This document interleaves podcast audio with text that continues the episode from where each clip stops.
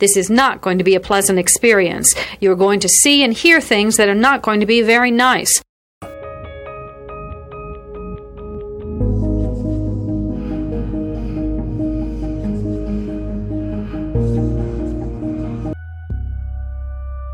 Experts divide serial killing into two general types organized and disorganized. An organized killer brings everything he needs to complete the murder. A disorganized killer improvises. Begin.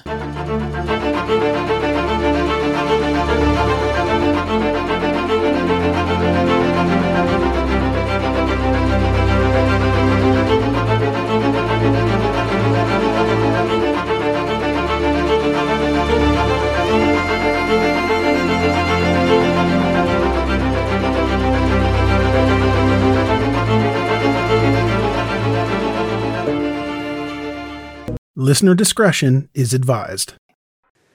Before I begin, here is a content warning. This episode features crimes against a child and may be unsuitable for some viewers. I do not go into unnecessary graphic details, but the crimes themselves are horrific and heartless, so consider this a warning. Brittany accompanied them on their journey because Eman was busy working.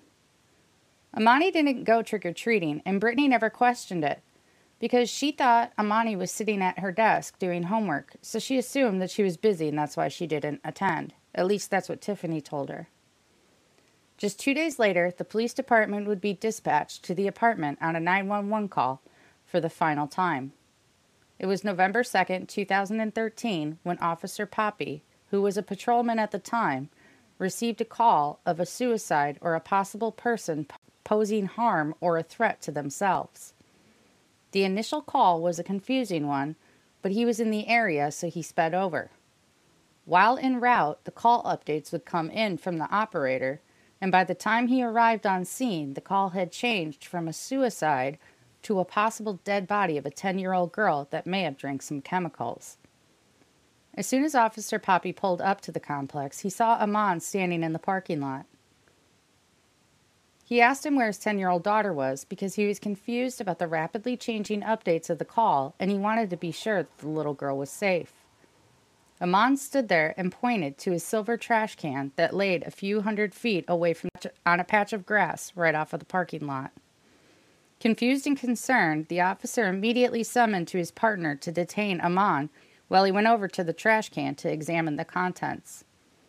Upon opening the lid, he was horrified and shocked to see that not only was there a body of a small child, but it was badly burned and appeared to be wrapped in duct tape.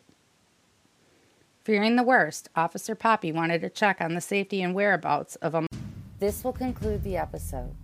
Thanks for tuning in. If you like what you hear, please leave a comment and subscribe. Thank you.